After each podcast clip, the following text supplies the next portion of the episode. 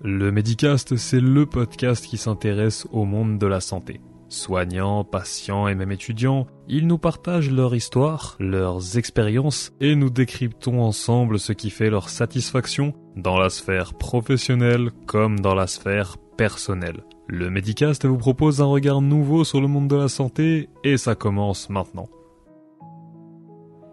Parfait. On est prêt en régie?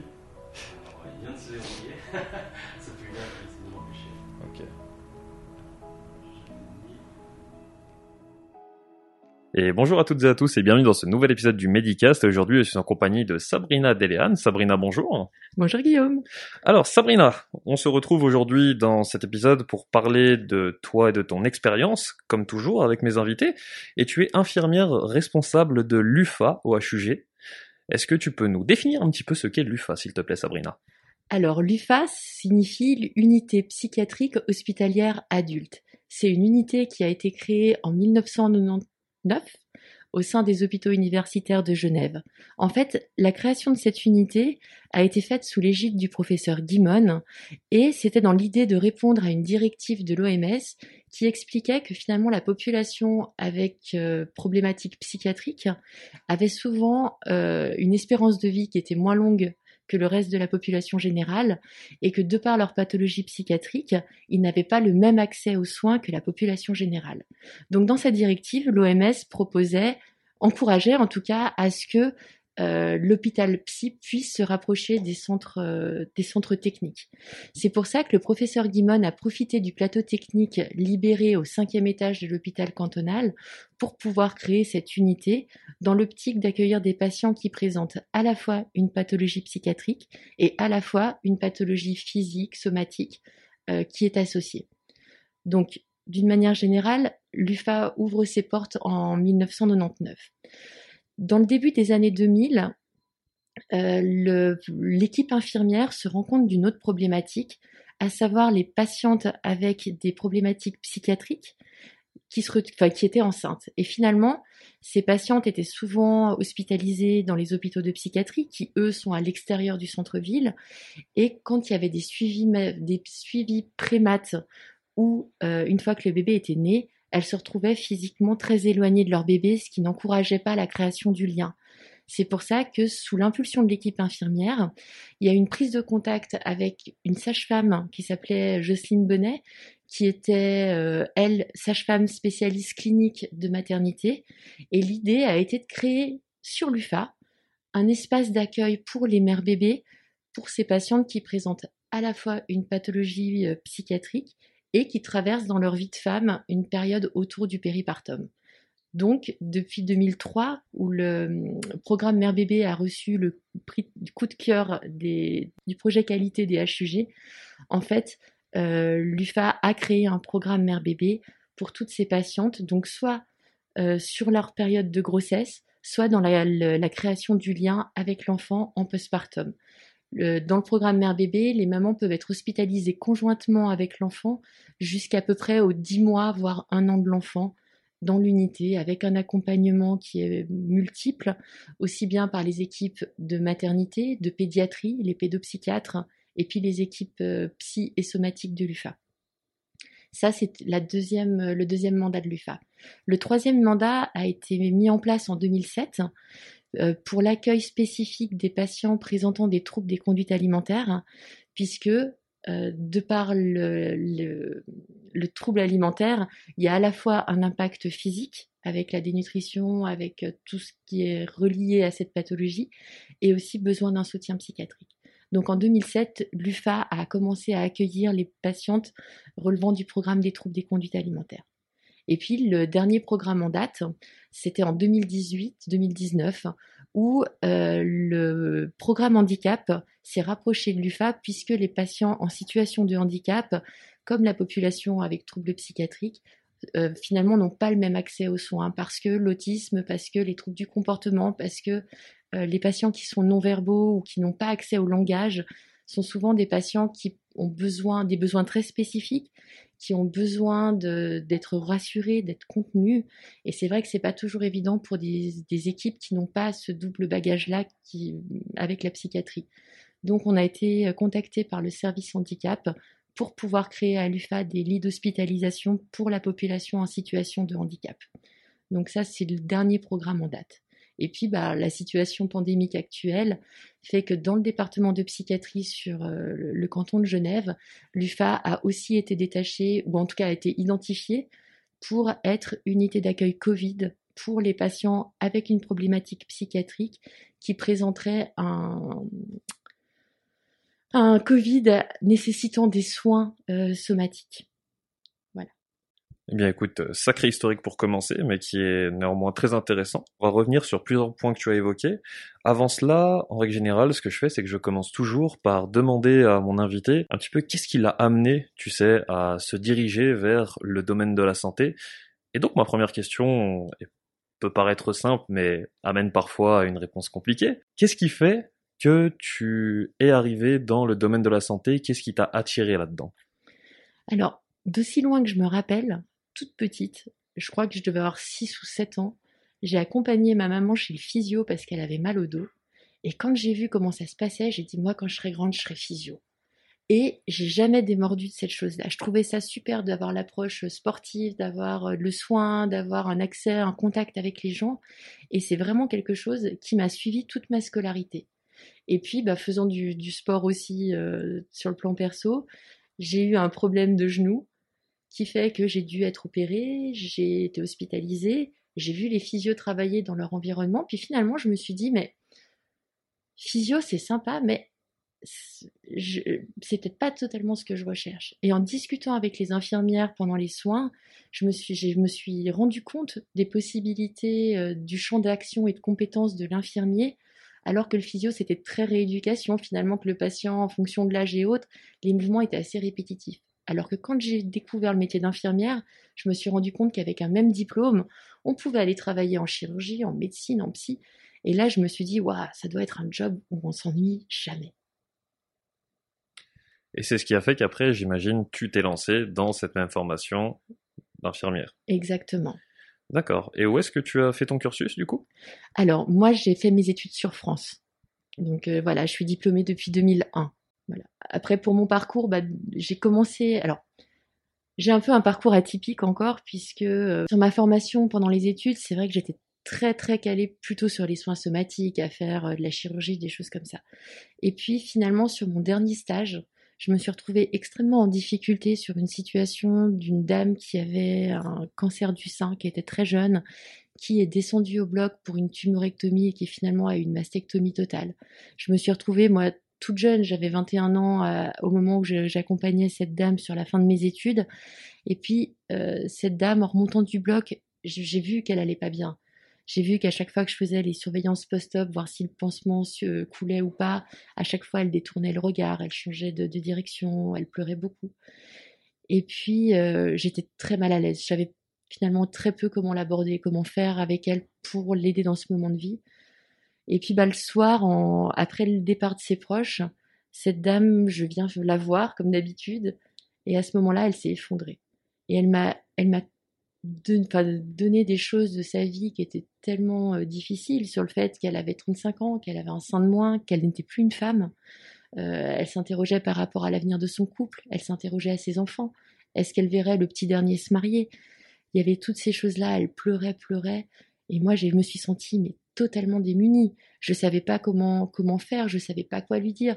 D'un côté, je pouvais pas lui dire, ben non, madame, vous inquiétez pas, ça allait aller. On sait que c'est des réponses qui, qui servent à rien. Et puis d'un autre côté, je pouvais pas me mettre à pleurer avec elle. Et c'est vrai que cette situation m'a beaucoup interrogée. Parce qu'effectivement, euh, au vu de mon parcours euh, de formation, j'étais capable de faire des pansements euh, très bien, très vite dans les règles d'asepsie. Mais finalement, rencontrer un autre être humain sur un moment de vie extrêmement compliqué, je me suis rendu compte que c'était, c'était pas, j'avais pas développé ce qu'il fallait, ou en tout cas, mon, cursus à moi ou mes, mes compétences étaient dépassées. Et ce jour-là, j'ai refusé le poste en chirurgie qui m'était euh, proposé en disant non. J'ai pas fait infirmière pour faire un pansement au top. Je l'ai fait pour rencontrer les gens. Et donc, j'ai quitté la chirurgie et je suis partie en psychiatrie en me disant, bah, finalement, c'est quand même l'endroit où on rencontre, où on travaille sur le lien. Et donc, c'est comme ça que je suis arrivée en psychiatrie. Seul truc, si je suis très honnête, effectivement, j'ai toujours eu du mal à faire le, choix entre les soins somatiques et les soins psy. Et au final, tout mon cursus et mon parcours professionnel aura montré que depuis dix ans, je ne travaille que dans des unités de soins mixtes qui ont à la fois une approche psy et une approche des soins physiques. Et c'est finalement là-dedans que je me retrouve le plus dans le soin, dans cette euh, approche très holistique de, l'individu. Et c'est ce qui t'a amené finalement à arriver à l'UFA Exactement. En fait, à la sortie de mes études, donc euh, comme je te disais, j'ai intégré euh, le travail dans une, hôpital, dans une unité de psychiatrie, pardon. Et puis, ah, lâcher les soins somates, c'était dur. Donc j'ai en plus de mon travail en psychiatrie, j'ai euh, travaillé comme infirmière chez les pompiers. Ça me permettait de faire des urgences pré-op, euh, enfin préhospitalières, de faire euh, du soin technique, etc. Donc pendant cinq ans, j'ai cumulé et le travail psy et le soin somatique dans deux lieux différents. Et puis un jour, j'ai entendu parler de l'UFA. Et c'est vrai que pour moi, ça a été une révélation en me disant, mais waouh, ça c'est possible. Et c'est dans ce contexte-là que j'ai postulé au HUG pour intégrer l'UFA. J'ai postulé, j'ai eu mon entretien, mais j'étais encore euh, pas assez euh, outillée pour pouvoir travailler à l'UFA. Et donc, il m'a été demandé de pouvoir euh, renforcer mes compétences et mon bagage clinique, au moins sur la psychiatrie, pour pouvoir revenir à l'UFA. Donc j'ai commencé à travailler ailleurs sur le département de psychiatrie, mais j'avais pas lâché l'idée. Et finalement, dans mon parcours, j'ai eu la chance de pouvoir bénéficier d'une spécialisation en psychiatrie et en santé mentale. Dans l'élaboration et la construction de cette formation, il y avait des stages. Hein et ben oui, mhm. je me suis battue pour avoir mon stage à l'UFA. Et quand je suis venue à l'UFA en stage, je me suis vraiment rendu compte de la polyvalence, de la richesse et de tout ce que cette unité proposait. Et pour moi, c'était clair et net qu'en sortant de, de la spécialisation, c'était pour revenir à l'UFA, ce que j'ai fait finalement puisque en 2008-2009, en terminant cette spécialisation, je suis revenue euh, dans l'unité en tant qu'infirmière spécialisée en psychiatrie et santé mentale. D'accord. Donc tu as commencé après ton, ton aventure, si j'ose dire, au sein de l'UFA à ce moment-là. Exactement. Et après, tu as été infirmière, puis, encore actuellement, tu es infirmière responsable de l'unité. Exactement. Au bout de combien de temps est-ce que tu as fait cette transition? Alors, comme je disais, j'ai été diplômée en tant qu'infirmière en 2001. J'ai fait ma spécialisation en psychiatrie et santé mentale en 2008-2009. Je suis revenue donc travailler à l'UFA et j'ai repris le poste d'infirmière responsable en 2019. Donc en soi, c'était euh, à peu près euh, six ans après avoir quitté l'UFA et 19 euh, ans après mon diplôme d'infirmière. Mmh et comment est-ce que tu qualifierais justement cette expérience que tu as eue à l'UFA C'était aussi beau que ce que tu avais, que ce que tu, euh, que ce que tu avais rêvé finalement? Alors, ce qui est sûr de l'UFA, c'est que c'est une unité qui est extrêmement riche. On rencontre des situations euh, tellement diverses. Il ne faut pas perdre de vue qu'avec les mandats spécifiques de l'unité, euh, on travaille de partout.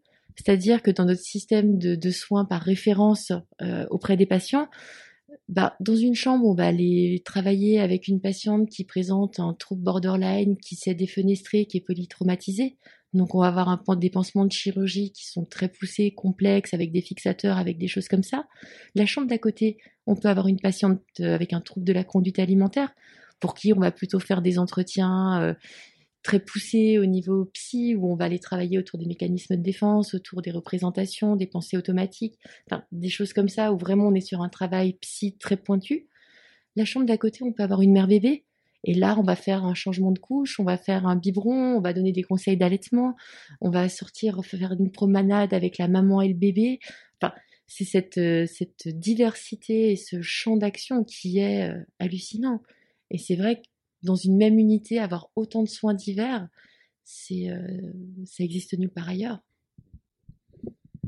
Justement, j'imagine qu'il y a une pratique très large au niveau soins techniques. Mmh.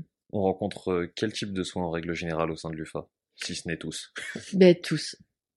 Tous parce que les patients qui relèvent du mandat de l'UFA sont aussi bien des patients de médecine quel que soit le, service de médecine. Ça peut être aussi bien des patients qui viennent dans un contexte de HIV, dans un contexte de problématiques euh, auto-immunes, euh, d'un problème rénal, enfin, cardiaque, tout, tout est possible dans cet accueil de médecine. Au niveau de la chirurgie, c'est pareil.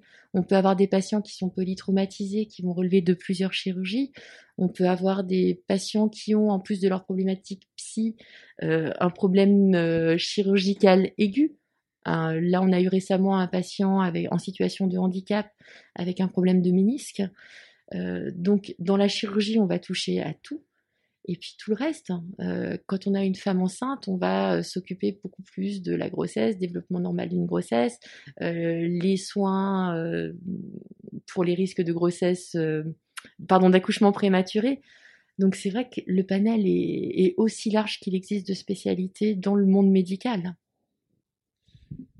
Tu sais, on a presque l'impression que, que l'UFA, ça regroupe un petit peu on va dire presque toutes les spécialités dans un seul service, dans une seule unité. Euh, est-ce que justement n'est pas trop euh, compliqué quand on arrive euh, à l'UFA de mobiliser autant de compétences? J'aurais tendance à te dire que personne n'est formé pour venir travailler à l'UFA.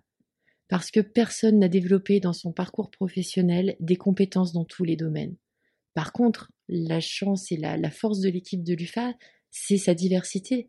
C'est-à-dire qu'on a à la fois des jeunes, euh, infirmiers euh, qui arrivent avec des techniques, avec euh, une expertise, avec des compétences, l'examen clinique infirmier, toutes ces choses-là que nous, les anciens, on connaît pas beaucoup, voire même pas du tout pour une une grande partie.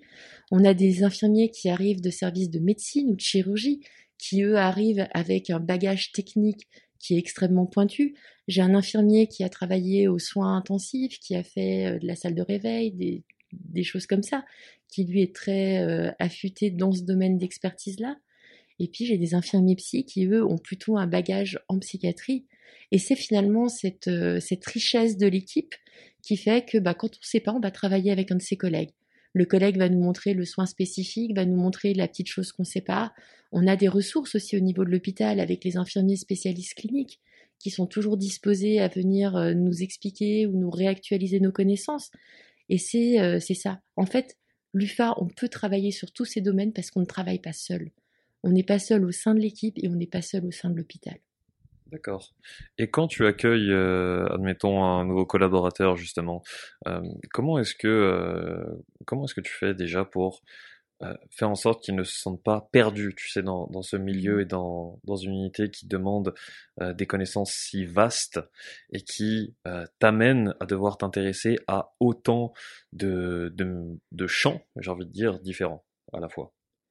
Alors déjà, dans les, les, jeunes diplômés qui sont recrutés, notre responsable des soins du département de psychiatrie est déjà très attentive. Elle connaît très bien l'UFA, elle connaît très bien le type de profil de soignants qui peuvent euh, répondre aux exigences de l'UFA. Il faut une bonne tolérance au stress, il faut une grande capacité d'adaptabilité, il faut être à la fois réactif et aussi euh, suffisamment posé pour pas euh, se mettre en, en, stress ou des choses qui peuvent aussi être compliquées avec nos patients qui, eux, n'ont pas forcément la capacité de pouvoir gérer l'agitation de l'équipe. Donc c'est vrai que ça demande un travail assez, assez pointu. Et euh, Myriam est très très efficace par rapport à ça et très attentive par rapport à ça.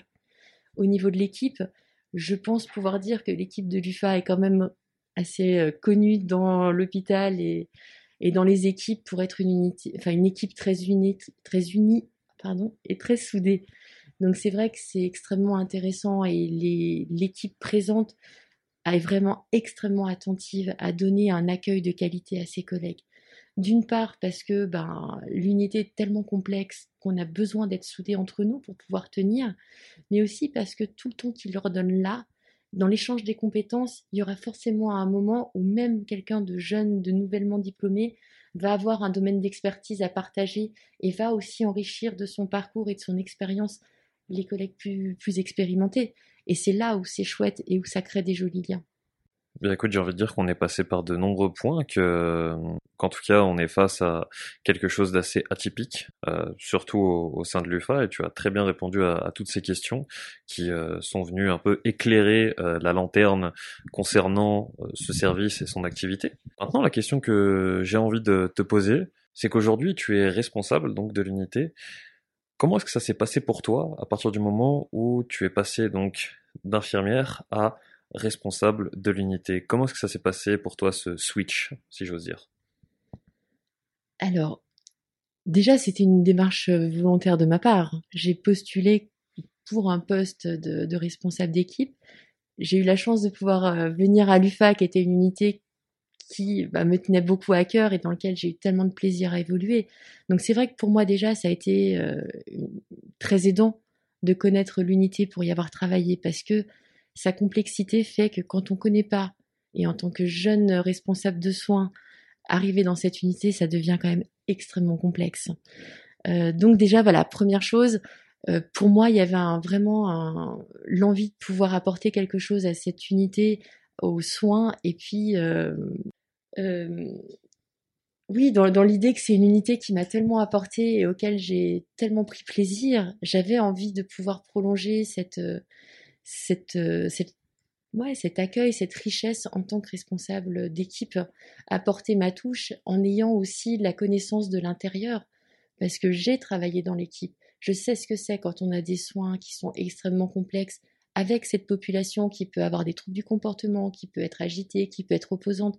Je sais à quel point c'est une unité qui peut être aussi enrichissante, aussi euh, euh, difficile aussi, avec des situations complexes dans les mères bébés, quand il faut travailler la séparation entre la mère et l'enfant. Il y, a, quand même des choses qui, usent. Et euh, bah, en tant que responsable, j'ai envie de faire euh, reconnaître la qualité du travail qui est fait, envie d'accompagner l'équipe, connaissant aussi de l'intérieur les difficultés ou ce travail d'usure sur le temps, et puis qu'on puisse mettre des choses en place qui répondent aux besoins de l'équipe, notamment par rapport aux compétences euh, somatiques, par rapport à la reconnaissance, et puis aussi dans le lien, la transversalité entre euh, l'UFA et le reste de l'hôpital. Parce que oui, euh, d'une manière euh, hiérarchique, l'UFA dépend de la psychiatrie, mais l'UFA collabore vraiment, est au carrefour entre la psychiatrie, mais avec la médecine, la chirurgie, la pédiatrie, la maternité. Et ça demande d'avoir un réseau et de pouvoir coordonner tout ça un peu de la manière d'un chef d'orchestre. Et en tant que chef d'orchestre, est-ce que tu as comme responsabilité justement? Qu'est-ce qu'on te demande de faire? En quoi consiste ce mandat d'infirmière responsable d'équipe soignante? Alors c'est à la fois un mandat qui est dans l'organisation de l'équipe et de l'unité, mais c'est aussi un mandat qui est dans la coordination des flux, dans la coordination des connaissances, des compétences, euh, pour pouvoir permettre à l'unité ben, de remplir le mandat qui lui est attribué. Et donc tu gères un petit peu, on va dire, euh, les équipes. Tu dois t'assurer qu'à chaque fois tu aies le bon nombre d'infirmiers au sein de l'unité et autres. Euh, et en soit, tu n'as plus forcément. Si, ma question euh, est tournée autrement. Est-ce que tu as encore une certaine activité clinique en tant qu'IRS Alors, j'ai pour objectif d'avoir une activité clinique. Malheureusement, euh, la situation actuelle est complexe parce que bah, je suis jeune responsable puisque finalement il n'y a qu'un an que je suis un poste et bah, l'année a été rythmée par un, calendrier qui a été très compliqué aussi sur l'UFA puisque euh, l'UFA depuis une année euh, au niveau des assurances est reconnue comme une unité de soins aigus. Donc ça nécessite un tournus au niveau des flux patients qui est beaucoup plus pointu. Euh, des soins somatiques beaucoup plus aigus, puisque à l'heure actuelle, l'équipe de l'UFA, l'équipe euh, infirmière de l'UFA est formée avec les unités des soins intermédiaires. Donc, ce qui montre quand même que les soins sont très aigus, très pointus et qu'il faut avoir une expertise somatique très très euh, très très pointue, aiguisée. Mmh. Euh, voilà, et la, pandémie Covid qui fait que on est aussi dans une gestion des flux patients qui a été compliquée avec une adaptabilité et puis une souplesse qui a été de tous les instants depuis une année. À savoir que pendant la première vague, l'UFA est passé dans l'intégralité euh, de ses 18 lits euh, pour accueillir uniquement des patients Covid et on a vu à quel point c'était compliqué pour les autres unités d'avoir les patients avec des risques suicidaires, avec euh, d'autres pathologies psychiatriques, ce qui fait que très rapidement, l'UFA s'est retrouvé à devoir coordonner dans une même unité dans un même couloir des patients Covid et des patients non Covid. Ce qui veut dire que bah, l'équipe a dû s'adapter tout le temps, euh, faire beaucoup de changements de chambre pour faire des secteurs propres, des secteurs euh, Covid, repenser à la gestion hôtelière, le chariot, les espaces de repas, toutes ces choses-là pour éviter qu'il y ait un cluster dans l'unité ou que des patients Covid négatifs nécessitant euh, la spécificité de l'UFA se retrouve contaminée par ce virus. Donc, ça a vraiment demandé une, euh, une grosse gestion. Donc, c'est vrai que pour cette année, en tout cas, malheureusement, j'ai peut-être pas fait autant de cliniques que ce que j'aurais aimé. Mais en tout cas, j'essaye de mettre ma vision clinique, mon expérience, mon expertise par rapport à toutes ces choses-là euh, au service de l'équipe aussi dans la, gestion, dans la coordination, dans le lien que je fais entre l'UFA et les autres unités, qu'elles soient du département de psychiatrie ou des unités de, de, l'hôpital cantonal. Donc Sabrina, nous avons abordé euh, de nombreux points jusqu'à maintenant, et une chose dont j'aimerais parler avec toi, c'est aussi de l'interprofessionnalité au sein euh, de l'UFA. On l'a répété plusieurs fois, mais il y a beaucoup de compétences à avoir, et il y a énormément euh, de gestes techniques, mais aussi euh, autant de soins dans le somatique que dans le psychique slash psychiatrique. Du coup, j'ose imaginer que l'interpersonnalité tient une place centrale au sein de l'UFA. Est-ce que tu peux nous en parler un petit peu? Tout à fait. Donc, sur l'organisation de l'UFA, au niveau structurel, donc l'UFA dépend du département de psychiatrie est intégré au service de psychiatrie de liaison et d'intervention de crise. On a donc euh, dans les interventions médicales, nous avons le médecin chef de service qui intervient régulièrement euh, dans l'unité aussi pour des accompagnements, des explications, pour des, des supervisions autour de l'équipe. Nous avons un médecin chef de clinique qui est à 100% au sein de l'UFA. Nous avons trois internes de psychiatrie qui sont les trois à 100% ce qui nous permet de pouvoir proposer aux patients que nous accueillons des entretiens euh, médicaux et médico-infirmiers quotidiens. Nous avons également depuis le 1er novembre 2019 un médecin interniste de médecine interne, un médecin interne de médecine interne euh, qui travaille à 100% dans l'unité et nous avons un 50% de médecins chefs de clinique de médecine interne. Donc, au niveau des équipes médicales, pour pouvoir intégrer euh, l'UFA, nous avons automatiquement l'aval et du médecin psychiatre qui lui va évaluer si euh, l'indication psychiatrique est retenue pour venir euh, dans, à l'UFA et à la fois l'autorisation du médecin somatique qui lui va regarder en fonction des pathologies somatiques actives si celles-ci peuvent retenir l'indication à l'UFA. Ça, c'est au plan médical. Au niveau des pluriprofessionnels de santé, l'équipe est composée euh, de une ergothérapeute qui est présente à 80% sur l'UFA et sur une autre unité du service de psychiatrie de liaison et d'intervention de crise. Nous avons également un psychomotricien qui intervient à 50% sur les deux unités. Euh, nous avons une assistante sociale euh, qui s'occupe, en tout cas pour une partie de son temps de travail, de l'UFA. Et puis nous avons une physiothérapeute qui, elle, est détachée euh, depuis les services d'orthopédie. Donc elle, elle a à peu près un mandat à 40% sur l'unité. Au niveau de l'équipe soignante, j'ai à peu près une équipe qui est composée de 27 soignants, 24 euh, infirmiers, 2 ASSC et un aide-soignant. Et puis moi ce qui fait euh, un sacré monde, mais on comprend bien euh, aussi les enjeux qu'il y a autour et le fait qu'on ait besoin de tous ces de tout ce de tout ce beau monde, j'ai envie de dire, et de toutes ces compétences diverses et mmh. variées. donc, est-ce que ce n'est pas trop compliqué d'avoir ce double regard, d'avoir ces deux casquettes, tu sais, de l'infirmier ou tout simplement plutôt euh, cette vision d'un point de vue psy et cette vision un peu somatique, cette vision un petit peu plus euh, micro sur euh, tout ce qui peut être en lien, ne serait-ce qu'avec les soins un petit peu plus généraux, si j'ose dire? Disons que la première chose, et à nouveau, l'UFA est une unité de psychiatrie. C'est important parce que déjà dans la dénomination et dans cette reconnaissance-là, l'équipe a une sensibilité particulière pour la psychiatrie et pour les patients présentant des troubles psychiques. Et ça, ça change beaucoup de choses parce que euh, effectivement, aborder euh, une intervention quelle qu'elle soit avec un patient schizophrène, quand on sait les difficultés en lien avec la schizophrénie par rapport à l'image du corps, par rapport au toucher, par rapport à la douleur, ça demande déjà des compétences spécifiques. Donc finalement, euh, les soignants qui choisissent de venir travailler à l'UFAS sont des soignants qui sont déjà très sensibles à ces choses-là, qui ont déjà cette curiosité intellectuelle.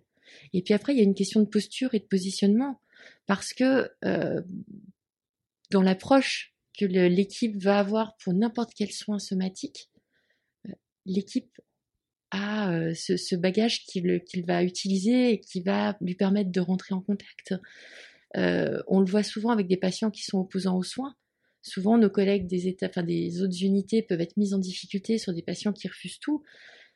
C'est pas qu'à l'UFA, les patients ne refusent pas, mais peut-être que le refus que le patient va faire à un moment donné, l'équipe le lit différemment l'équipe va essayer de comprendre ce qui se passe autour de, ce refus. Quels sont les enjeux? Est-ce que c'est une crainte? Est-ce que c'est une mauvaise perception? Est-ce que euh, ça réactive d'autres choses? Et c'est là-dessus où finalement les deux approches se combinent. Donc des fois, l'équipe euh, peut avoir l'impression de pas faire de l'entretien psy comme on peut imaginer dans les dans les films ou dans les dans les caricatures où on est avec notre bloc-notes avec notre patient qui est allongé. Là, au moins, ils sont déjà allongés, me dirais-tu. Mais en soi, l'approche, le, positionnement et la réflexion est déjà tellement teinté et empreint de psy et de posture psy que les choses se font de manière un peu différente. Et je pense aussi que ça change par moment le rapport de force qu'il peut y avoir entre un patient qui refuse et une équipe qui dit si il faut, et simplement des fois de se dire ok, mais pourquoi ce patient refuse? Qu'est-ce qui se passe pour lui? Est-ce que c'est quelqu'un qui euh, ne se rend pas compte? Est-ce que c'est parce qu'il est absolument, il a décidé qu'aujourd'hui c'était la journée sans? Et finalement, comment est-ce qu'on fait avec ça? Et puis comment est-ce qu'on peut travailler avec quelqu'un qui nous dit non? Comment est-ce qu'on doit créer le lien? Avant de pouvoir aborder le corps On doit avoir le lien thérapeutique. Et ça, je pense qu'à l'UFA, c'est quelque chose d'extrêmement présent. Et on voit que ce lien, bah, effectivement, des fois, il met un peu plus de temps que dans d'autres unités parce que parce que les, patients sont euh, par moments aussi en crise psychiatrique, en tout cas en crise psychique, mais on se rend compte que ce lien se crée. Et quand le soignant a le lien, les soins sont nettement euh, facilités et sont beaucoup plus faciles à mettre en place. Donc, cette approche conjointe, elle n'est pas si scindée entre le soin psy et le soin soma, mais plutôt l'expérience vécue par le corps est une porte d'entrée aussi pour nous pour pouvoir travailler au niveau du psychisme. Sacrée réponse, j'ai envie de dire. Mais très bien amené aussi. Et maintenant, la prochaine chose qui me vient, c'est plus en lien avec le conflit, tu sais. Étant donné que justement on a parlé, enfin tu euh, nous as parlé euh, directement, euh, parfois du fait que pour le patient on doit se poser des questions, que parfois est-ce que c'est le fait que ce ne soit pas le bonjour, est-ce que c'est simplement le trouble psy qui, entre guillemets, euh, est amené euh, aujourd'hui à être quelque peu exalté. Je fais des abus de langage, mais euh, une chose qui, moi, me vient maintenant, c'est parfois, est-ce que ça ne vient pas du soignant très indirectement? J'entends par là que le vécu peut être complexe pour lui, notamment avec tout ce, tout ce qu'il y a à mobiliser, mais ça peut aussi parfois amener au conflit. Et justement, c'est là où j'aimerais revenir. Est-ce que tu as déjà été mise face à des situations de conflit et comment est-ce qu'en tant qu'infirmière responsable d'équipe, tu gères ce conflit? Alors pour euh, répondre déjà à la première partie de ta question par rapport à ces conflits, oui, des conflits, il y en a. Alors, je vais peut-être pas utiliser le terme de conflit parce que on peut avoir des sens et des lectures cliniques de situations qui sont différents dans une équipe on peut être sensible, on peut euh, ressentir certaines, certaines émotions, certaines choses dans le cadre de notre travail. Le premier épisode arrive à son terme et vous restez sûrement sur votre faim. Mais ne vous inquiétez pas, la suite arrive la semaine prochaine et cette dernière saura être tout aussi intéressante que cette partie. Je vous laisse maintenant en compagnie de l'outro. Nous voilà arrivés à la fin de cet épisode et je tiens à vous remercier pour le précieux temps que vous nous avez accordé. Si tout ça vous a plu, je vous invite à vous abonner pour ne pas louper les prochaines sorties. Et si vous souhaitez me soutenir, vous pouvez également me laisser un avis sur la plateforme d'écoute de votre choix. Spotify, Apple Podcasts, Deezer ou autre. Sachez que je suis à 100% preneur de vos retours. Vous pouvez également me contacter sur Instagram ou LinkedIn si le cœur vous en dit, si vous souhaitez me faire un feedback ou par exemple me proposer des invités. Je suis tout oui. Medicast ou Guillaume Ismaili. Et pour terminer, je pense que chaque personne détient un potentiel sans limite en lien avec sa propre histoire et que notre capacité de progression est exponentielle. Faites ce qui vous passionne, prenez soin des autres et surtout prenez soin de vous. Vous étiez sur le Medicast en compagnie de Guillaume Ismaili. À bientôt, j'espère.